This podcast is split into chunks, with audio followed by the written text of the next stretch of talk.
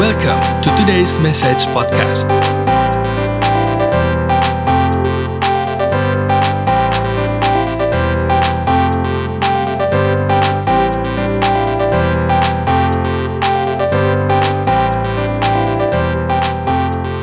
semua, welcome back to today's message podcast bersama saya Agung Chandra, dan hari ini kita akan ngobrol-ngobrol nih dengan seorang yang spesial, yaitu Pastor Priscila. Apa kabar, Pastor?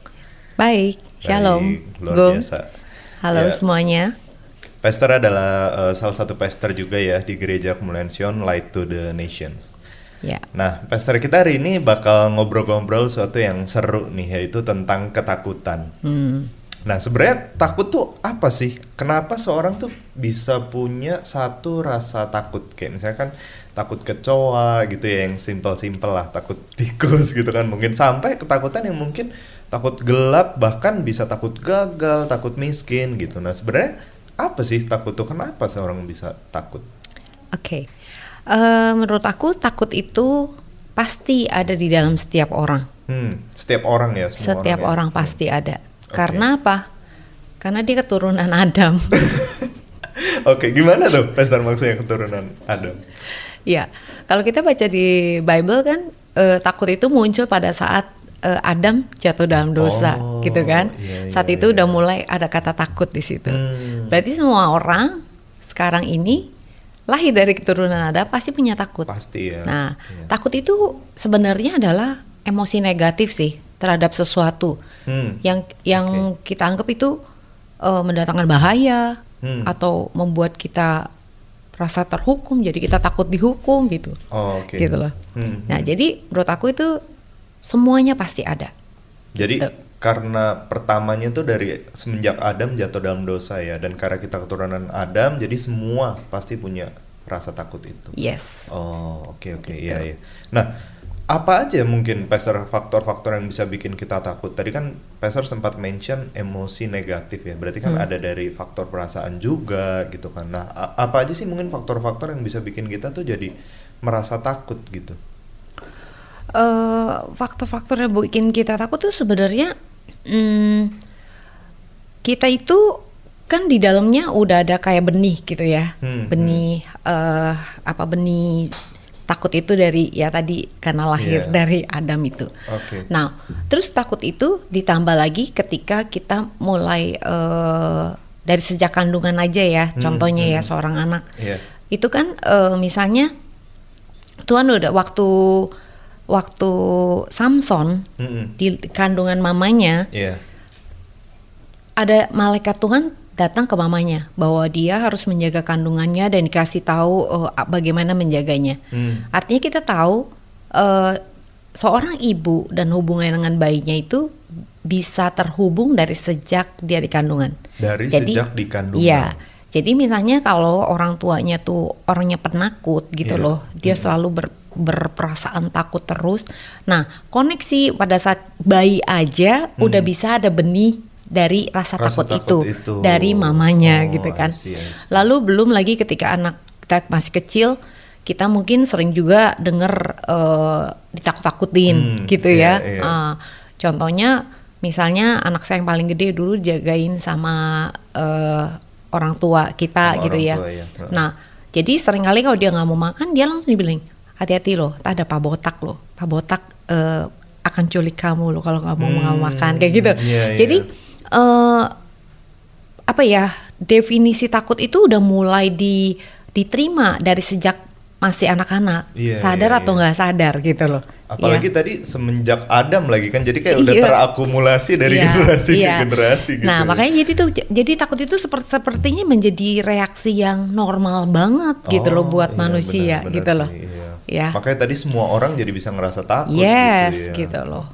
Dan mungkin sebenarnya waktu tadi opa atau omanya gitu ya, jangan ini ya, nanti ada apa gitu, misalnya jangan kesana ada kecoa atau mungkin gimana, itu juga sebenarnya secara nggak sadar ya bahkan ya mungkin ya.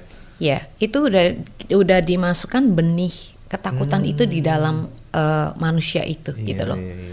Nah, makanya kita perlu benar-benar memperhatikan, apalagi kita sebagai orang yang udah mengerti kebenaran, anak-anak kita pun harus mulai istilahnya didesain ulang gitu loh, supaya mereka bisa justru menjadi orang-orang yang berani dalam arti yang baik gitu loh. Iya, jadi harus polanya mungkin pola asuhnya juga semua diperbaiki. Yes, ya, supaya mereka tidak menjadi anak-anak yang justru menjadi ketakutan gitu loh. Kalau anak-anak yang ketakutan ini kan kadang bisa sampai jadi trauma gitu kan ya. Yeah. Nah sebenarnya kalau trauma itu sendiri ada hubungannya dengan ketakutan, apakah itu kayak another level of fear gitu ya, atau gimana Pastor tentang trauma? Trauma itu adalah another level of fear ya. Jadi kalau takutnya udah sampai banget gitu ya. Iya, itu biasanya dipicu dengan satu keadaan yang membuat membekas di dalam jiwa seseorang gitu loh. Yeah. Nah contohnya gini, ini cerita tentang anak saya juga ya, yang paling besar. Okay. Dulu kita waktu saya sebelum jadi full time, saya kerja di satu perusahaan. Nah perusahaan kami bikin acara kayak apa ya, holiday bersama gitu ya. Nah kita boleh bawa keluarga. Nah pada waktu itu anak saya masih sekitar umur 4 tahun atau 5 tahun gitu ya, yang paling besar itu. Dia ngeliat kolam berenang udah seneng gitu ya. Yeah. Nah jadi kita temenin dia mau berenang. Dia udah pakai baju berenang, pakai ban gitu kan. Yeah. Nah dengan gayanya dia jebur itu ke kolam anak-anak, tahu gak? Lalu ternyata di kolam itu dia masuk, jemplung, dia terbalik gitu loh. Oh, jadi kepalanya yang justru di dalam air gitu. Iya, gitu loh. Okay, karena saya pada saat itu untung ada di pinggir kolam, jadi langsung saya jebur, dan waktu saya jalan licin gitu loh. Oh, jadi mungkin kepleset juga. Yes, dia kepleset. Nah, sejak itu dia trauma dengan yang namanya kolam berenang. Dia nggak mau berenang, walaupun kita bilang oh ini kita ajak ke Ancol apa berenang, dia tidak mau sama sekali. Padahal nah, dia tadinya trauma. Waktu lihat kolam berenang itu udah excited banget gitu ya. Banget, jadi mau bisa berenang. Jadi nggak mau sama sekali gitu ya. Itu karena dia takut itu bahaya. Oh ternyata kolam berenang tuh bahaya gitu loh, membuat dia menjadi takut. Ya jadi trauma itu di dalam, ketika orang mengalami trauma pasti efeknya pasti ada ketakutan. Bisa menjadi kecemasan gitu loh, yang lebih heboh lagi, membuat orang itu gak bisa menghadapi dunia ini karena traumanya gitu loh. Bahkan sampai mengendalikan kita ya. Tadi kalau kita lihat kan, bahkan dari yang suka banget kayaknya tertarik dengan berenang jadi sampai gak mau gitu kan. Gak mau sampai, gitu loh. Oh, nah gitu loh. Ya. Nah ini kan berarti sebenarnya ya ketakutan itu suatu yang berbahaya ya, karena bisa mengendalikan kita gitu kan. Nah jadi gimana nih Pastor dalam menghadapi rasa takut atau bahkan tadi trauma gitu? Kan banyak orang yang mungkin ya kita harus lawan gitu kan. Tapi bisa juga mungkin kayak kita cuekin atau gimana sih, maksudnya reaksi atau respon kita yang benar gitu menghadapi ketakutan ini. Nah, kita pernah dengar ya ada istilah fight or flight. Fight or flight. Ya. Oke. Okay. Hadapi atau lari. Atau lari. Ya. Ya, ya. Nah, jadi dalam menghadapi takut ini ya ada dua hal itu yang bisa dilakukan. Ya kalau tadi kayak Sasa gitu dia flight, dia nggak mau. Flight ya. Oh Sasa nih anak Pastor tadi ya. Iya. Okay. Dia flight, dia nggak mau berenang gitu loh. Dia nggak mau menghadapi hal itu gitu loh. Tapi ada lagi orang, tipe orang yang mau fight gitu ya. Nah contohnya waktu saya masih kecil loh, ketika misalnya apa ya, karena orang tua saya susah gitu loh, dari kecil kita udah apa ya, hidup very tough gitu. Orang-orang lagi enak-enaknya misalnya remaja tuh enjoy life banget, justru kita hidup harus bantuin orang tua, bikin gue lah gitu ya untuk bisa survive keluarga. Ya. Iya gitu loh. Nah sebenarnya di dalam diri saya tanpa disadari itu ada ketakutan. Itu namanya takut miskin gitu kan. Oh, nah iya kan, lagi-lagi karena kita secara gak sadar, tidak sadar gitu. Nah karena kita takut miskin itulah kalau saya fight. Nah jadi dalam kehidupan saya selalu dengan menghadapi ketakutan itu saya cari solusi gimana ini untuk menghadapi semua ini.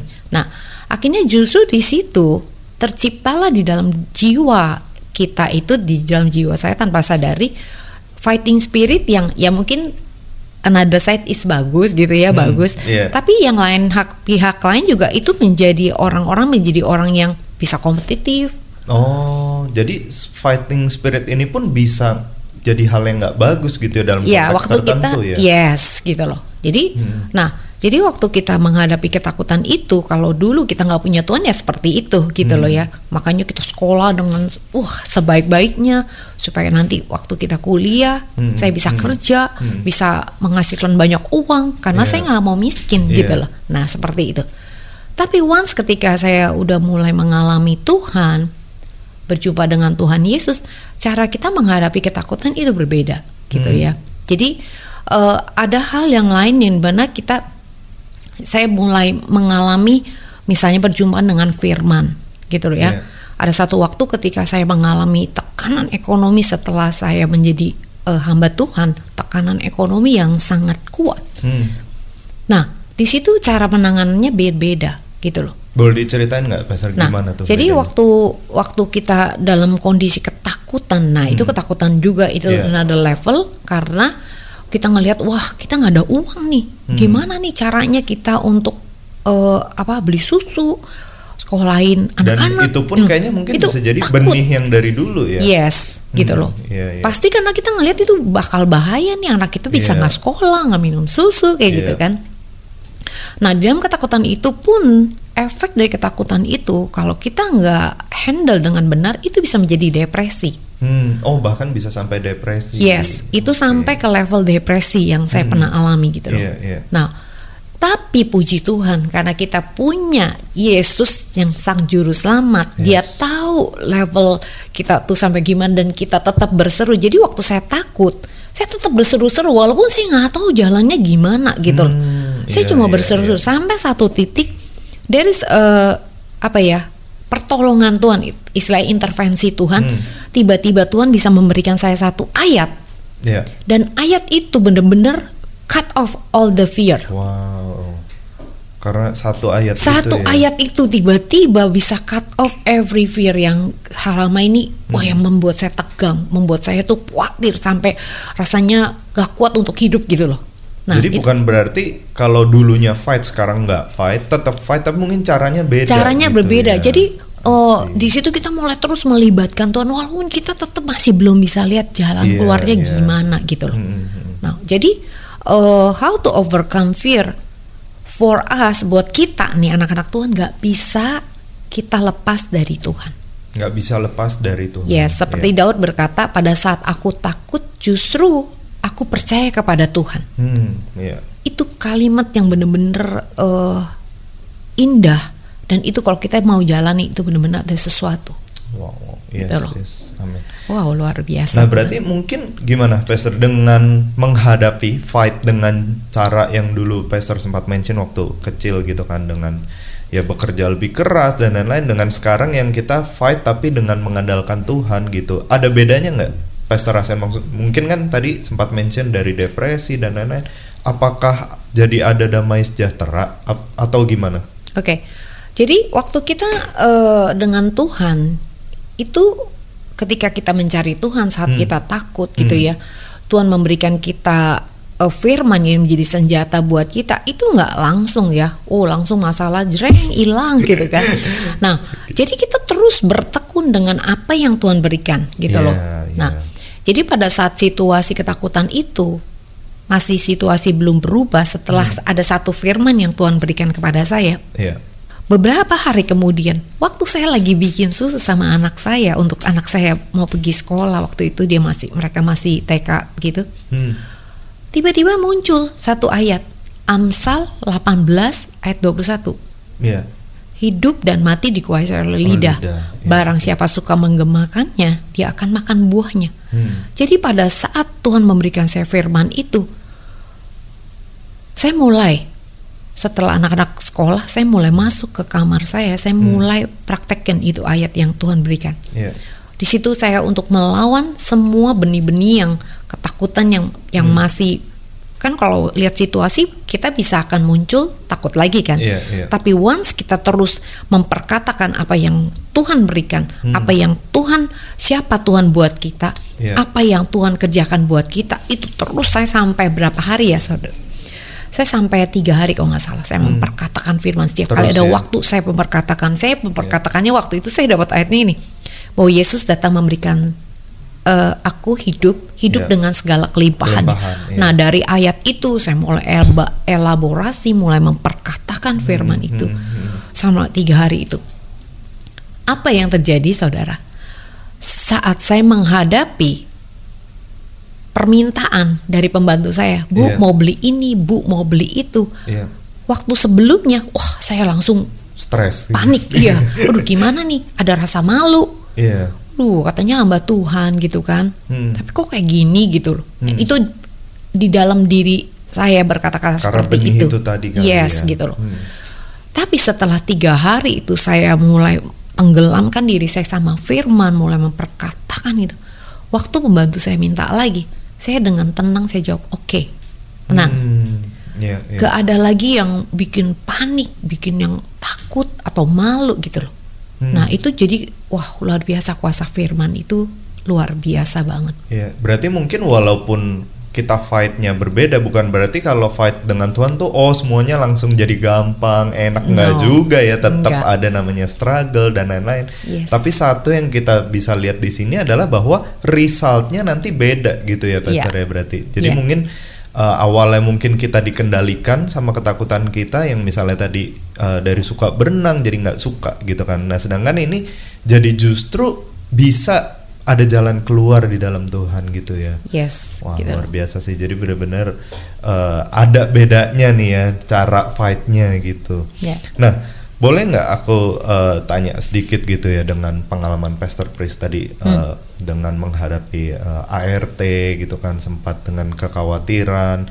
Nah, Pastor sendiri gimana? Ada nggak sih maksudnya cerita gitu ketakutan dalam hidup gitu ya? Kalau nggak salah aku pernah dengar kan suami dari Pastor Pris, yaitu Pastor Hendra, juga sempat gitu kan terkena COVID gitu. Nah itu gimana, Pastor? Boleh diceritain nggak sedikit? Sebelum COVID itu kan mulai bulan Maret ya. Tahun 2020 ya, di Indonesia ya. Di Indonesia, Nah waktu itu kan kita udah mulai dengar berita-berita bagaimana orang COVID bisa meninggal dengan segala hoax-hoaxnya. Kita nggak bingung deh antara hoax dan kebenaran. Gak tahu mana yang benar.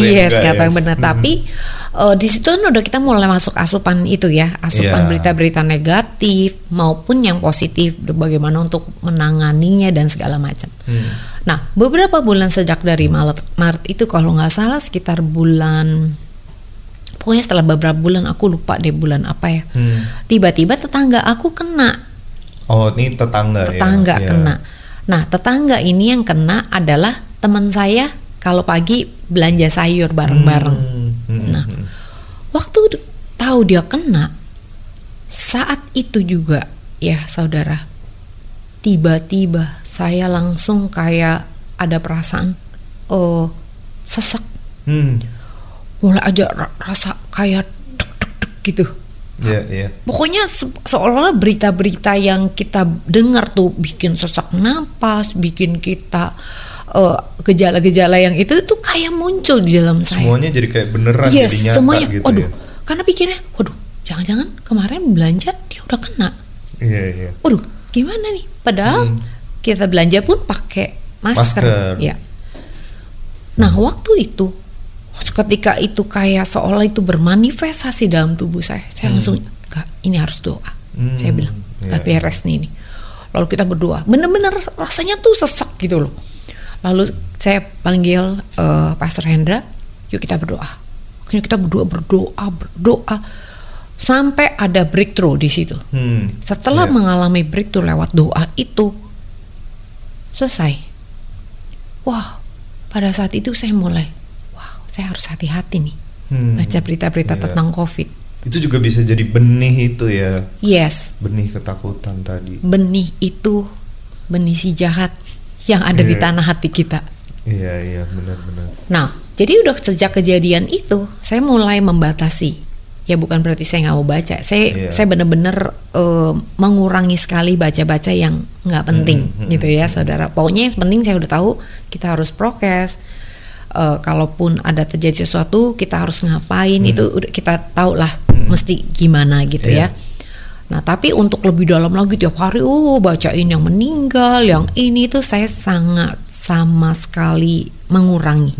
Saya nggak mau. Cukup tahu aja lah, yang sampai tahu. Harus mendalami. Yes, gitu loh ya. Jadi sejak itu saya mulai membangun seperti itu ya, saudara. And then baru tahun 2021 ini, baru-baru ini Pastor Hendra kena COVID. Tapi di situ saya udah nggak, gimana ya, saya nggak panik sama sekali sih jujurnya gitu loh. Karena mungkin benihnya itu udah di cut off gitu ya, udah nggak lagi mendalami gitu. Atau ada faktor lain? Karena aku pikir kita sebagai anak Tuhan, sakit itu adalah kita telah diberi senjata sama Tuhan. Apa tuh? Yaitu Firman bilang oleh biru-biru Yesus, kamu sudah disembuhkan.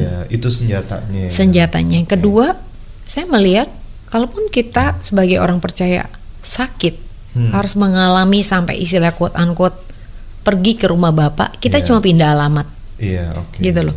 Jadi yang kedua, kalau kita panik, kita nggak bisa berpikir apa-apa. Kita nggak bisa ngambil keputusan dengan tepat. Jadi itu makanya ketika kita ngalami dalam kehidupan kita dalam perjalanan dengan Tuhan, jangan anggap satu peristiwa itu titik stop, udah selesai masalahnya. Tapi Tuhan mengajarkan kita setiap peristiwa-peristiwa itu membangun pengenalan kita akan Tuhan, membangun pola pikir yang baru di dalam kita. Karena itu akan berguna untuk next problem untuk berikutnya. Gitu loh. Jadi seringkali kenapa makanya saya lihat banyak anak-anak Tuhan setelah satu masalah selesai kemudian ketemu masalah lain dia ketakutan lagi gitu loh.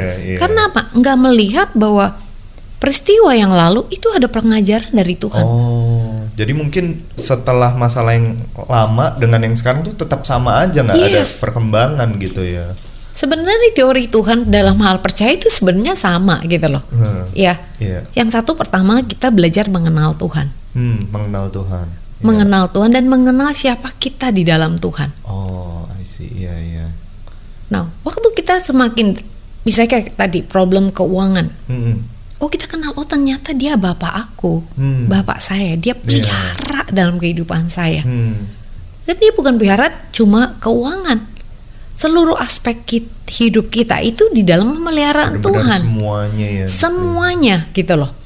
Nah, jadi dengan satu peristiwa demi satu peristiwa itu jangan dianggap itu hanya sebagai satu udah selesai masalah satu ini.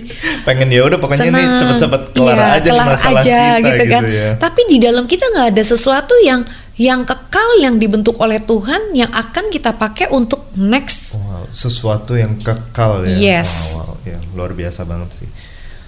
Berarti ini suatu yang mungkin gimana kita melihat hidup itu sendiri ya, Pastor? Maksudnya dari awal kita mungkin tadi sempat mention di awal gitu kan tentang pola gitu, kita dari awal udah ditanemin benih ketakutan gitu dengan kita cara ngelihat masalah gitu, bahwa sebenarnya semua itu adalah ketika kita bisa melihat hidup ini gitu, kita jadi bisa ngerti ya bahwa sebenarnya kita itu seharusnya membangun tadi, mengenal siapa kita di dalam Tuhan dan siapa Tuhan kita gitu ya.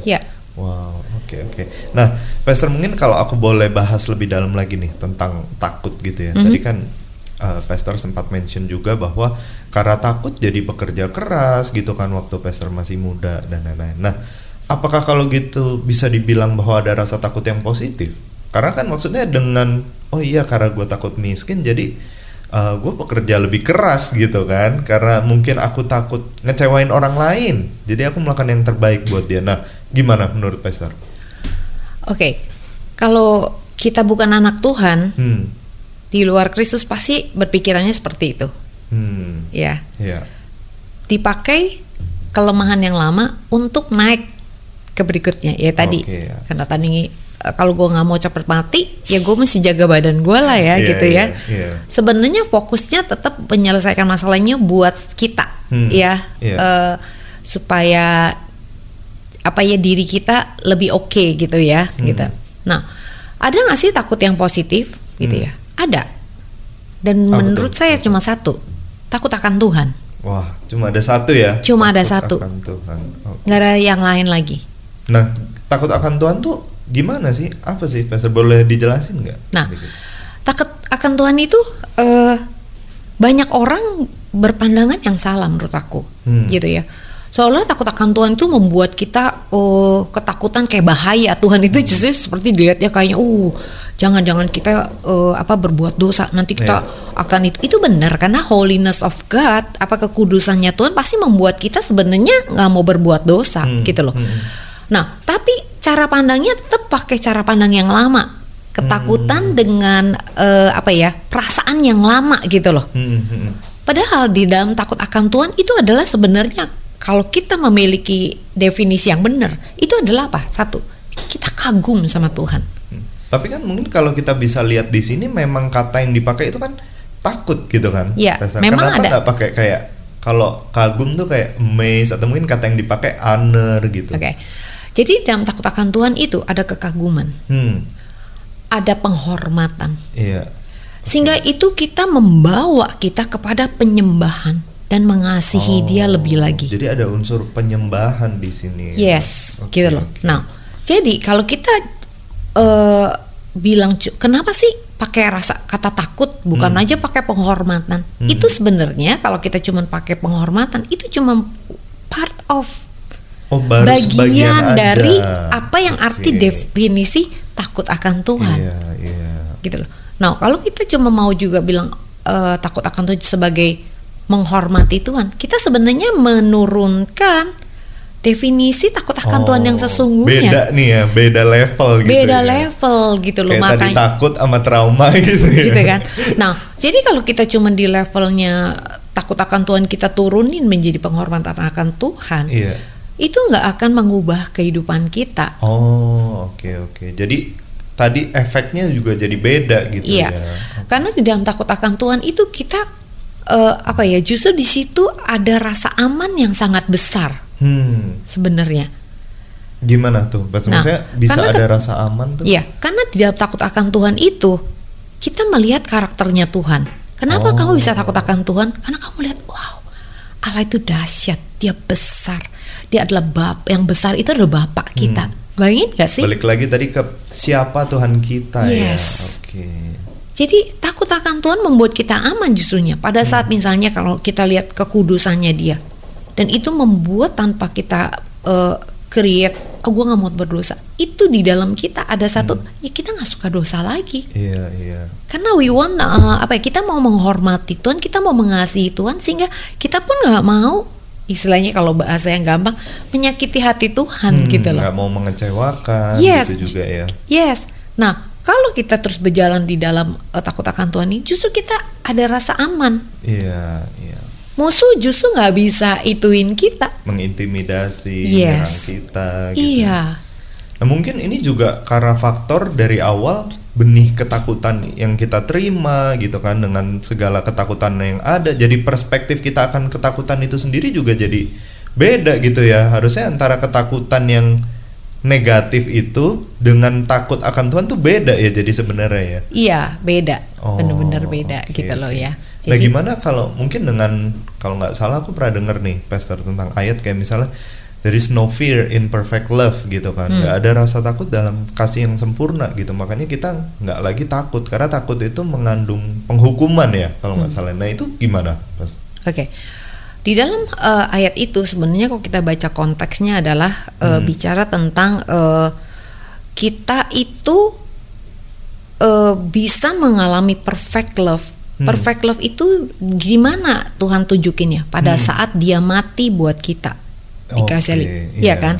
Dia benar-benar karena kasihnya saat kita masih berdosa dia udah mati buat kita.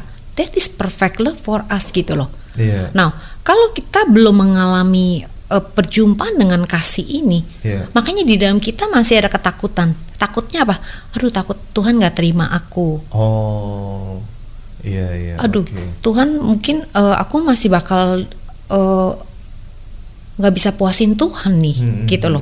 Ntar kalau aku ngelakuin ini, aku salah, kayaknya aku dihukum gitu. Iya, gitu loh. Nah, di dalam perfect love cast out all fear itu berarti sebenarnya ketika kita mengalami kasih Tuhan, harusnya ketakutan yang tadi membawa penghukuman, artinya kita nggak diterima Tuhan, kita akan ditolak Tuhan, itu harusnya benar-benar clean di dalam kita. Oh, berarti takutnya nih beda ya, maksudnya nih yang dibahas tuh konteksnya lebih takut penghukuman, takut nggak diterima Tuhan, nggak diterima, bukan takut yang tadi respect, honor, gitu bukan, beda ya. Bukan. Okay. Jadi kita harus dengan perfect love itu cast out all fear, itu artinya kita benar-benar harus memahami bahwa kita ini benar-benar anak Allah yang ada di rumah tangganya Bapak, yang dia benar-benar care sama kita, mengasihi kita, dan dia tidak pernah membiarkan kita. Okay. Dengan hidup yang benar-benar mengalami kasih seperti itu, makanya kita dalam kita nggak ada ketakutan lagi. Gitu loh. Luar biasa banget sih. Jadi mungkin kalau aku bisa lihat di sini adalah ketika kita benar-benar mengerti gitu ya, kita bisa melihat gitu, kita bisa mengalami siapa Tuhan dan siapa kita di dalam Tuhan. Benar-benar semua fear itu nggak ada gitu ya, yang ada benar-benar cuma satu, yaitu takut akan Tuhan itu ya, Pastor. Wow, jadi tetap sih takut itu bisa tiba-tiba muncul, atau dalam keadaan ada situasi kita waspada, tiba-tiba ada sesuatu yang bikin membuat kita takut. Tapi ada takut yang lebih besar yang dalam kita, yang bisa kita menghadapi si takut yang dari luar ini, yang negatif ini. Takut akan Tuhan itu. Oke. Jadi itu yang bisa mengalahkan semua ketakutan kita di luar sana gitu. Ya? Oke. Wah, luar biasa banget nih, Pastor. Mungkin boleh nggak ada satu message gitu, pesan singkat yang Pastor mau sampaikan buat kita semua tentang mengalahkan ketakutan ini, Pastor? Oke. Sadari bahwa takut itu adalah benih negatif. Benih negatif ya, yang ada di tanah hati kita. Benih dari si jahat. Ya. Nah, makanya kenapa ketika kita kalau baca di Matius 13 bahwa kenapa sih iman kita tuh nggak bisa bertumbuh? Karena benih ketakutan itu, salah satu benih yang jahat itu, yaitu ketakutan itu masih ada di dalam kita. Masih ada ya. Ya. Nah, jadi untuk kita bisa hidup totally, istilah bukan totally ya, bisa free from fear, menang gitu, atau gitu, atau kita menaklukkan ketakutan itu, pastikan kita benar-benar memiliki keintiman dengan Tuhan. Ya, seperti Daud berkata di dalam tadi Mazmur 56 itu katakan, pada saat aku takut justru aku percaya kepada Tuhan. Jadi Tuhan itu yang harus menjadi kota benteng kita, menjadi tempat perlindungan kita yang paling nomor satu, nggak ada yang lain. Jadi pada saat kita kalau mau bebas dari takut tadi, berdoalah pertama kepada Roh Kudus. Apa sih yang menyebabkan aku punya benih si jahat ini? Kadang-kadang ada kayak tadi trauma-trauma yang mungkin yang kita nggak menyadari. Kita perlu dibukakan oleh Roh Kudus dengan terangnya. Oh, ini loh benih yang ini. Nah, kita bisa deal dengan itu. Karena banyak juga orang Kristen merasa kalau kejadian yang buruk-buruk itu udah lupain aja gitu. Tapi padahal itu masih ada di dalam alam bawah sadar kita. Perlu dibenahi, perlu dicabut benih-benih yang bukan dari Tuhan itu. Okay. Yang kedua, jadikanlah Tuhan itu benar-benar satu-satunya jalan dalam kehidupan kita.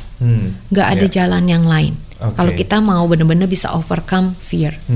Yang kedua, mulai belajar memfokuskan hidup kita kepada firman. Selain kepada Tuhan, tapi juga perlu firman-Nya. Firman itu yang akan membentuk pola pikir kita, yang akan mencabut, menggantikan benih-benih si jahat itu dengan benih-benih ilahi yang dari Tuhan itu sendiri. Gitu. Ya. Yang ketiga, jangan malas dengan memperkatakan firman yang sudah Tuhan bukakan sama kita. Seperti pengalaman Pastor tadi ya, harus terus diperkatakan. Karena firman itu pada saat kita mendengar firman itu iman timbul. Pendengaran firman itu, firman yang sudah dibukakan oleh Tuhan itu benar-benar powerful, itu benar-benar dahsyat. Menguatkan kita ya. Bukan hanya menguatkan, tapi itu membentuk pola pikir kita. Membentuk pola. Gitu loh. Ya, jadi nggak ada jalan lain kalau mau kita hidup overcome fear, hanya dengan Tuhan. Jadi pola kita nih bisa diubah dari yang tadinya benih ketakutan dan lain-lain menjadi polanya Tuhan ya, Pastor, dengan cara kita semakin bangun relationship, kita semakin kenal siapa Tuhan kita dan siapa kita di dalam Tuhan gitu ya. Terus satu lagi, jangan lewatin masalah hanya sebagai satu masalah yang saya ingin lepas secepatnya. Tapi pelajari setiap masalah yang kita hadapi, apa yang Tuhan kerjakan, apa yang Tuhan ajarkan sama kita.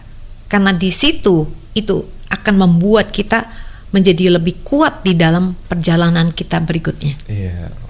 Itu yang mengubahkan kita. Gitu.